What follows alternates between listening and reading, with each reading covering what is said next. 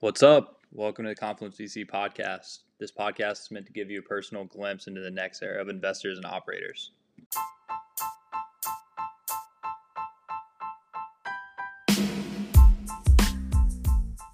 This week we had on Erica Amatori at Alpaca VC. Alpaca is a generalist fund that invests in pre-seed and seed deals within the US and Canada. In her role, Erica leads up marketing platform, community, and operations for the fund. Erica's been one of the biggest supporters of us and most active community members within Confluence, and we wanted to reward her engagement by highlighting her work this week. In this talk, we discussed translating marketing experiences into investment skills, why venture firms are investing heavily into platform functions, being a resource for the founders you back, supporting underserved communities, and building incentive structures to reward community engagement. This episode is brought to you by Shopify. Forget the frustration of picking commerce platforms when you switch your business to Shopify, the global commerce platform that supercharges your selling wherever you sell. With Shopify, you'll harness the same intuitive features, trusted apps, and powerful analytics used by the world's leading brands. Sign up today for your $1 per month trial period at shopify.com slash tech, all lowercase. That's shopify.com slash tech. Everybody, welcome to the Confluence VC podcast on this beautiful Friday morning. We've got Erica, one of our, our dearest folks who's been killing it at Alpaca and we're just grateful to have her on today. So, with that, I'll, I'll let her kick it off. Erica, in two minutes or less, you mind walking us through your background and how you got to where you are today? Yes, of course. And hello, everyone. Excited to be here. So, I started out basically living in the startup space. I was part of the founding team of a software company called Zerge, and we went through Dreamit Accelerator in New York, did the whole shebang. And after that got acquired, moved on to heading up growth at early stage startups such as Rise in DC, which is a fintech company, Burrow, which is a direct to consumer furniture company, and really focused on growing them to the next level, building out team, experiencing the operator side. And following that, I dipped my toe in the VC space by becoming a venture partner at Next Gen Venture Partners and really enjoyed the other side of the table as I could basically do what I was doing, but across many different companies instead of just in house at one. So I started an event series that connected partners to founders and met a lot of amazing VC firms through that. It was called Perpetua Project. And that's ultimately how I broke into the industry and led me to where I'm at today at Alpaca VC, where I head up the marketing and platform initiatives.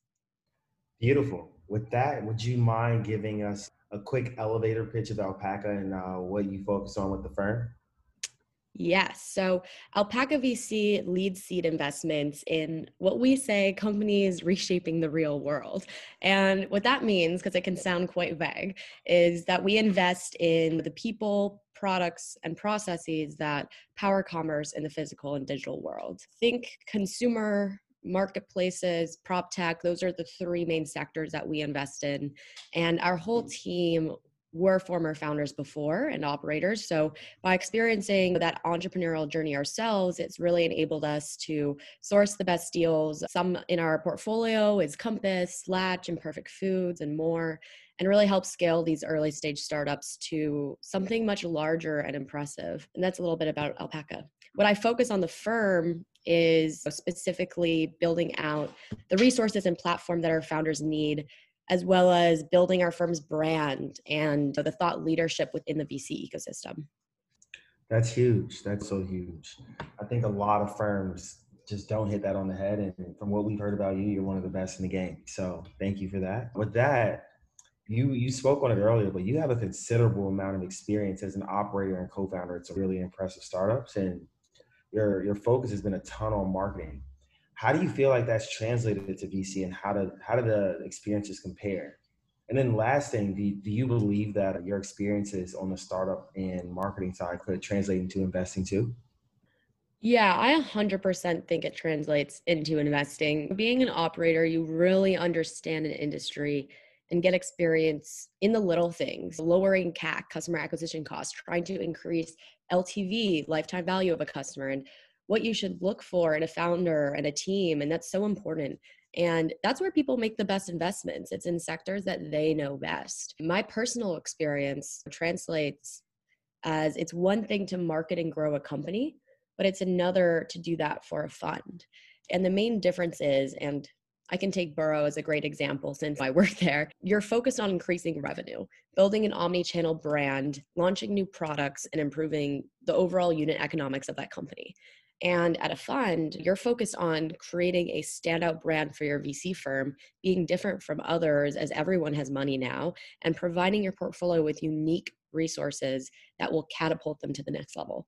And so they are very different, but also the same. And for one, your goal is more revenue based, such as Burrow. And for the other, your goal is returns. How can I return the fund and the money that I've deployed? But overall, they they really all connect to brand and marketing and the unique differentiator and proposition that you bring, which can be seen as similar. Beautiful. Thank you. So We've been looking at the VC landscape a ton and, and, how it evolves. And I think doing these podcasts has helped that a lot. Staying on top of Twitter, looking at our Slack channels and seeing what people are talking about. And we've noticed that roles of branding, community, and platform building are becoming increasingly important for the firms of the future. Can you give us your opinion of why this shift is happening? Yeah and you have clay and have you know created a really engaged community which is impressive. I think it's one thing to create a community to but to have an engaged one is one thing. But yeah there's so much capital out there. So you really need to be different in order to win more deals attract the right founders and ultimately build a brand that is true to you. And we actually worked with a branding agency to help create our brand and our brand language that is what you today. Everyone in VC is trying to build a brand and build relationships. That's just table stakes at this point. What you really need to do is find a unique platform that plays to your strengths as a team. And for Alpaca, that was the fact that we were former founders, and that in itself isn't that unique. However, we created this brand around being there for the journey and experiencing ourselves, being intentional where we target our investments at the intersection of opportunity and our expertise. And mm. I think that's what really has made us unique, having this edge of manufacturing deal flow through thesis driven investing. And we're still working on what our edge is, but it's important to find yours as a investor. I could not agree any more than I do. I just saw Alexis Ohanian. He put out a tweet saying, like in 2018, his LPs were talking about how him being online so much and how him building brand and focusing on all the things that you're speaking on right now be a distraction to him investing. And how in 2021, they're all begging him to help them with their own branding, even as LPs, and talking about how it's the most defensible strategy and just can't stop bragging about it.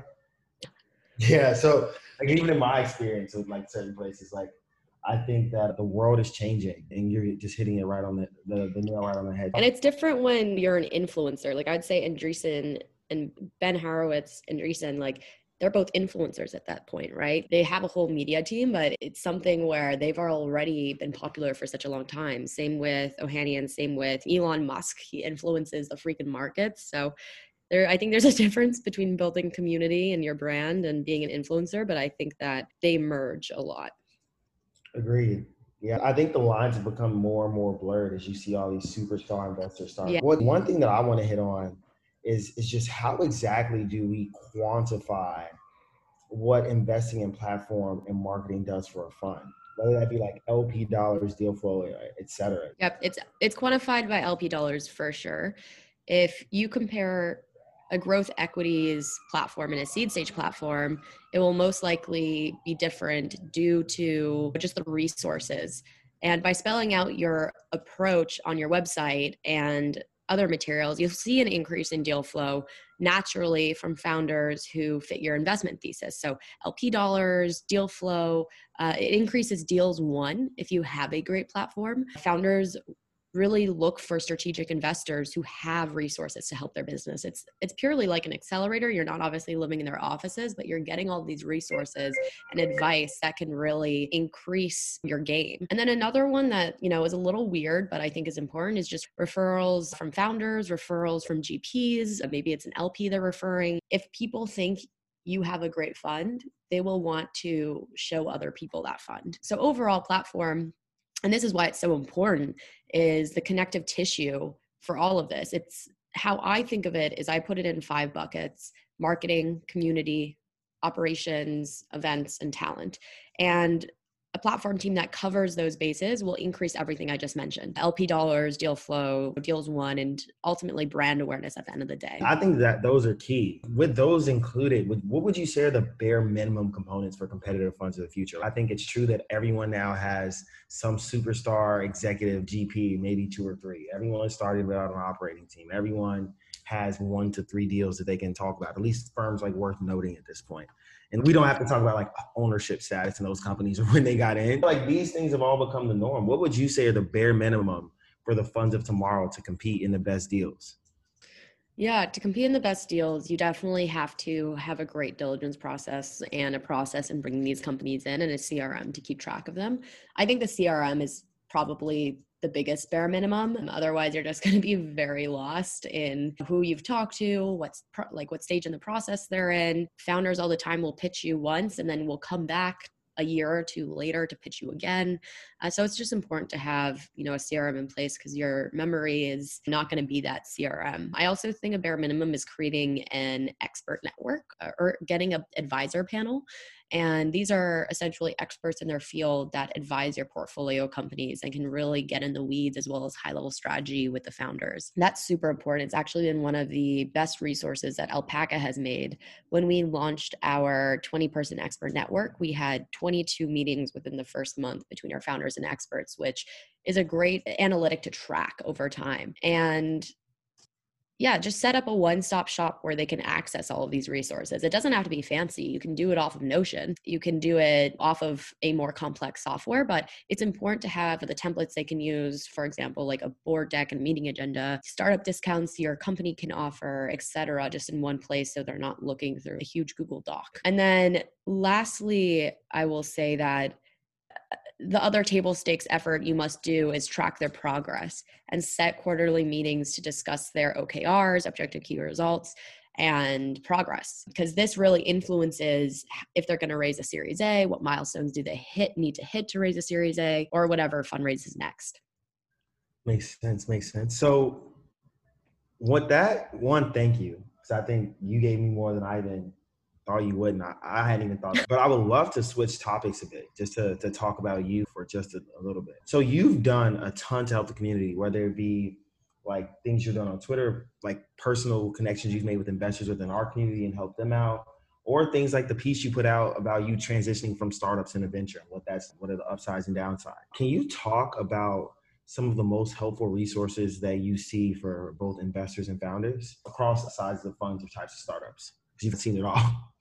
Yeah. First off, thank you. That's nice to hear that people are liking my resources. And I can say the same to you guys. Confluence VC is is a pretty great community that I still use pretty avidly today. And it differs a lot from the seed stage to growth equity or different fund sizes. For seed, it's OKR tracking and fundraising and talent. Those are the three I'd say that are the most helpful resources that you can provide founder. Milestones, how to get to the next raise and filling out their team.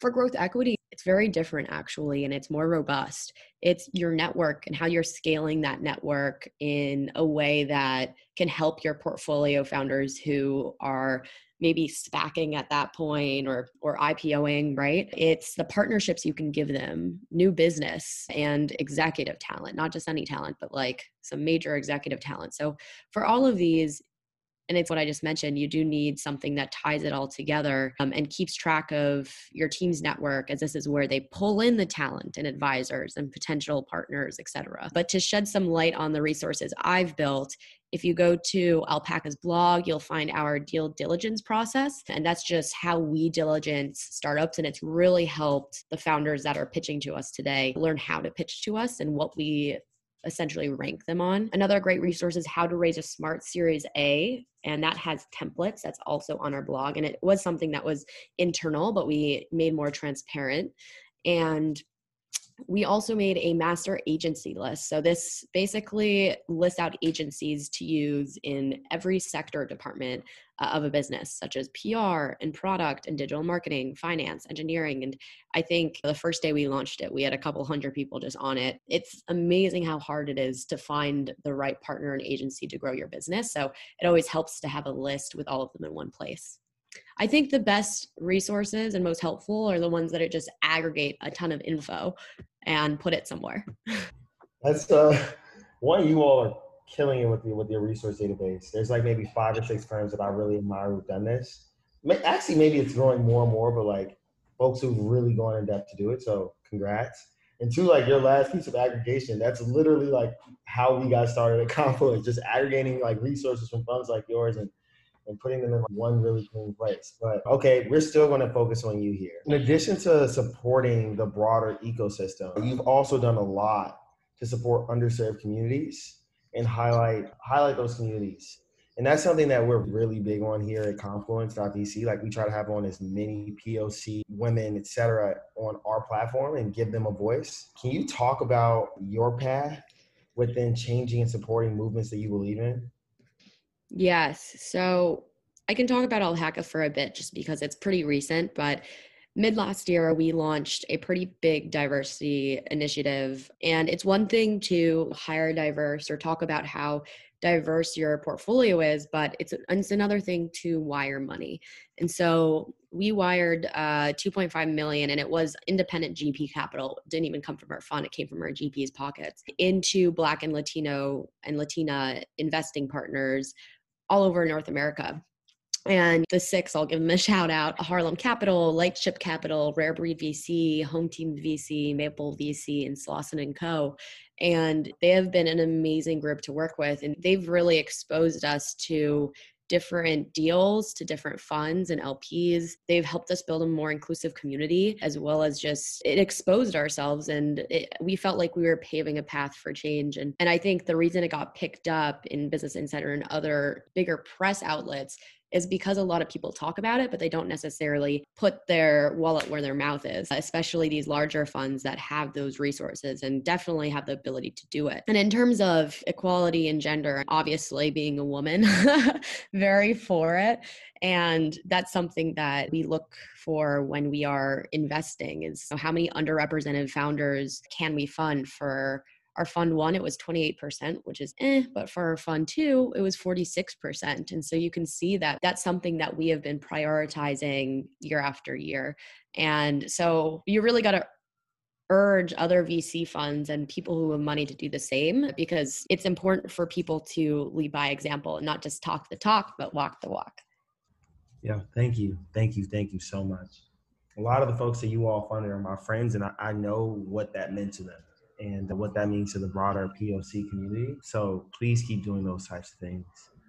And um, also showing people that you actually have to step instead of talk. So, one thing that we're missing here, I'm going to give us a second to just let this sit, is Clay's beautiful voice. And I would love for him to come in and hit us with a quick fire or any questions that he might have. Clay, what's up, man? Yeah, I had one quick question, just going off script before diving into the quick fire questions. But Erica, you obviously do a ton of work within community. That's obviously top of mind for Tyler and myself, and probably a lot of other people listening. What would you say are maybe your two or three best software tools that you use either for community engagement or just operating most effectively as a platform person? Yeah, that's a good question. So I think this is going to be like a cop out. I, I do like Salesforce, and it's not to create community, but it's to keep track of community. And you can really do a lot with them. I think there's a lot of other good ones like Affinity out there, but that's how I keep track of community and how many people we're talking to and can really pull a lot of statistics on it. I think Clubhouse, not to give the new player credit, but I think Clubhouse is going to become a huge community. The amount of followers that people are getting on that application is unlike Instagram or Facebook. And I think the engagement is really high. And I find myself going on to it and would really like to form a club or a community through it. And I should, I think everyone should always look for new outlets to take advantage of building community, especially if they're new, because that's where you can make the biggest impact, where the noise isn't. And, and, I know these are all social answers, but I think Twitter is great too. Forming like you can tweet at anyone, like, and they'll just respond. It's amazing. And I think that's something that's pretty unique. In Oh, I'm actually going to call out one more tool, which is Mighty Networks. Mighty Network has an amazing community tool, and we actually had the CEO, Gina, on our panel the other day. And that's a, a really great tool for networks and uh, community.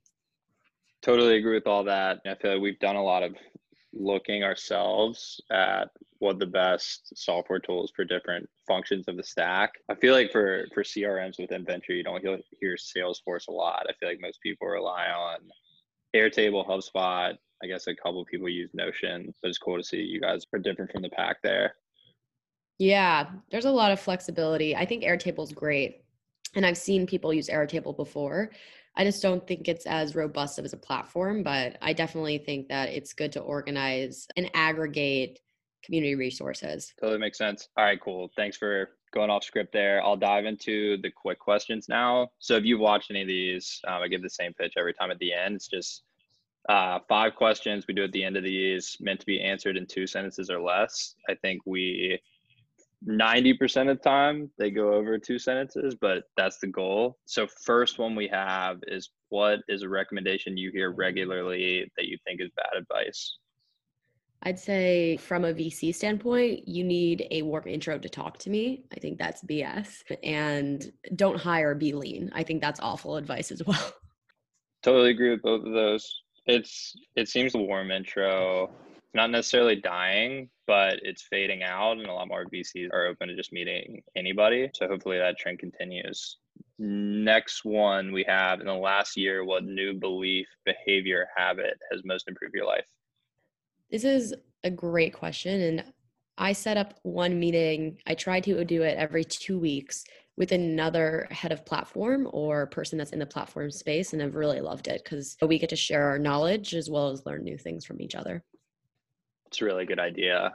Honestly, you should copy that myself. I think I'm going to right after this call. I'm going to start setting up meetings with people. Next one, aside from having to say no all the time, what's the worst part about venture? It's fun to fundraise and we're in middle of it right now, but it's also a lot of work and probably the most stressful part of the job. You think it's fun to fundraise? I think it's a little fun. It's interesting it's like heated there's drama but i also think that it's just a lot of work and i know it's the vcs everybody hates it Ever, nobody likes it but that's the worst part about it yeah totally. That was the question. yeah no no no totally. Yeah i mean i feel like everyone just i mean saying no sucks obviously that's why we want to preface it with aside from that but yeah i think fundraising is no fun. I've not been super involved with that process but everybody that is says that it's no fun. Yeah, totally. So, last question here. Do this at the very end. Who is a mentor? Could be more than one that you would want to give credit to. I think Mark Chu. He's always been a really amazing mentor to me through my operator side of doing marketing and through the VC side. So, for those who don't know him, he used to be the VP of marketing at Away, graduated to becoming the VP of international, which is super impressive, and is now an advisor for Away and started his own VC fund called Bradhurst Capital and is investing in startups that he loves. I just found his path super interesting and he's really been helpful along the way and is actually who introduced me to a lot of the partners that I know today. Love it. Love it. Cool. I think that is all of the core and quick fire questions we have. We're trying to do a better job of letting guests ask us a couple questions so it's not just only us peppering you with questions. So with that said, do you have anything that you're dying to ask us? Ooh, I like that. I haven't had a podcast end this before. A question for you guys is how do you keep your community so engaged? I think that Confluence VC, there's probably 20, if not more, slacks that go out per day amongst the thousands of VCs that are on that platform. And to keep that large of a group interested and engaged is hard. So the first question is, how do you do it? And the second question is, do you think there's too much noise and how are you going to separate it? Yeah, that's a good question. Hello. I guess I can try to go first and then I'll let Tyler give his thoughts. So we've tried to continually refine our onboarding process. Before starting this, I really didn't take a whole lot of stock into onboarding, but now I spend a lot of time focusing on it. Just go and people first get into the community, they're really aware of what channels to join, uh, what should be stated in each channel, just to keep everything somewhat clean and not messy. And then I think it just does take a little bit of manual work on our part, just continue to ask questions ourselves or rerouting people if they ask a question that we know we're connected to, maybe somebody that might know the answer, we'll try to ping them and help facilitate interest that way. We try to do a good job of forming subgroups within the community because we've already created somewhat of a niche community where it's only venture growth equity investors along with angel, angel groups anybody that's an investor but within there there's obviously tons of different ways to slice up members. So we try to do that by sector stage, geography, role, just to make it a little bit easier for people to identify a tribe, if you will, within Confluence. So they have more stuff to talk about. Like similar to how you said you were trying to connect with more platform people, we're trying to make it easier to do that. That just took a little bit of work as well. That was somewhat manual, but I think all these things, they communities as they grow and as the messaging cleans up, uh, about how people are supposed to interact and engage with it. I think if you do it right, it starts to somewhat manage itself, and that's the end goal is to just create something that you don't have to continually be posting to keep it active. But I don't know if we're necessarily at that point yet, but hopefully we're trending toward it. Tyler, you have any other thoughts there? I'm sure I missed something. I, I think that if you inherently build with good intent, and you build from the beginning with incentive alignment, like already within the infrastructure, then it's it's actually not as hard as you think it is. Like that could be downplaying it, of course, but like my thought is because we put people in the channels that we knew they were interested in, like Clay was saying with the onboarding process, it was really easy for them. You ever think about like they said iPhone, you you designed it to be something incredibly complex to be very simple is if you can if you can go somewhere where there's a trusted group of the best investors in the world in the exact area that you're interested in and talk to them and we make that easy then you're naturally going to talk there because what's your alternative? Your alternative is like some like if you're a fintech investor the only alternative is for you to go to a fintech conference or for you to go to one of these fintech angel groups which is really hard to get access to. But for us we have those same angels and the same people who are at those conferences. And then a new analyst who just entered into the space and wants to learn everything about fintech and equally go into that channel and say hello. So I think that's a big part. I think us having, and which this is something that like me and Clay go back and forth on, having a high bar for everyone who enters and then creating a culture of hey if you put something out that's on you and like the whole community sees it i think it creates like a natural check and balance where the court of society or the venture society will determine if you say something whether or not it's valuable or not or should be responded to because there are messages that no one says anything back to so i think just one having the right bar two having the infrastructure and uh, automation there for people to be to where they want to be and then three just always building for the people like we're venture capitalists, so we know what we wanted. And then I would say like each of us have met at least four or five hundred people in the space, like maybe more, probably more. And we ask them what they want, and then we build that. And I think the truth is for you to maintain a community and evolve, and everyone's trying to create a community, you need to be a venturepreneur. it's like creating a whole bunch of products for it. So that's why we like built Common App VC. That's why we started collecting more data. That's why we're launching our syndicates that's why we're doing a lot of things. That's why like we have more POCs and women on our podcast because it's what the people want. And as long as we keep bringing people what they want, it won't be that tough. And then the last piece is you talked about curation and like making sure that there's no noise. So like Clay will be like, bro, we got to delete all these things. We even one time turned off our general chat so that people had to put stuff in the right categories. But I'm of the mindset of if you have good people, they'll put good stuff. And that sometimes uh, volume and relevance, which may be controversial. I'm feeling like a Kanye right now. But volume and relevance might be more important than always having something pristine. It's okay to break things. It's okay to have mistakes. It's okay for sometimes there to be like an awkward silence. But as long as you're pure with your intent and everyone learns and gets better over time, I think that we should just let there be just a little bit of static, maybe not noise, but it's all good. Yeah, yeah those are both great answers. I, I really like Clay, what you said around the goal is for the community to manage itself. I think that was a really good line. And Tyler, I think it's hilarious that you guys turned off the general channel to see who, like, if anyone would move to the other channels. That's a quite a move, and I like it. It's bold. We we ended up reversing it. Now we've opened it up back up. Uh, I think another kind of hack, getting back to just continuing the engagement in it is rewarding those that are most engaged. For example, like you've posted a number of times in different channels, seem to be pretty engaged in it and have provided a lot of value to us. So we wanted to reward you for that. We wanted to bring you on. We want to feature you in the newsletter. We've done this in a, a couple of other ways with people that have posted interesting pieces and promoted some of their work. So that's something interesting that we should include in the newsletter as well. Give them a shout out I think rewarding that it's not a huge incentive. Like we're we're trying to offer what we can here and just promote you all and some of your work, but we think it is at least something to offer and hopefully continues to stray people down the the right path or the one that we're wanting them to do, is just be really engaged and continue to post relevant stuff. I think incentivization is huge and you guys have created a really impressive community and I very excited to see where else it goes. I think there's a lot of different paths you can take it, and that's the exciting part. We can definitely use your help on uh, leveling up our marketing and platform. So let us know if you want to sit down at some point. This podcast is a great start.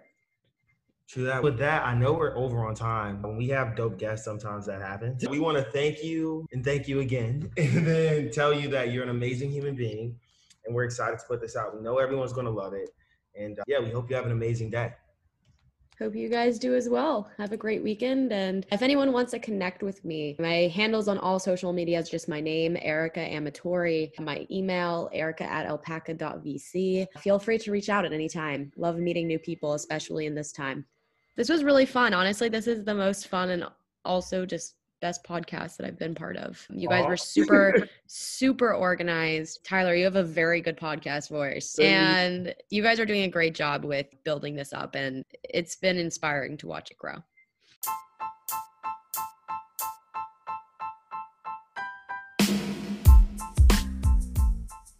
Huge thanks again to Erica for coming on this week, and we hope that each of you were able to pick up something valuable from this talk. If you're looking to link up with Erica, we've included her social information within the description below, and you can also find her contact info within the Confluence VC directory. For next steps, if you're an investor and have not already signed up to join, we encourage you to check out our website at www.confluence.vc to submit your info to become a member. If you have any feedback for us, please feel free to reach out directly either to Tyler at tyler at gpv.com or myself at clay at muckercapital.com. Hope to hear from you all soon.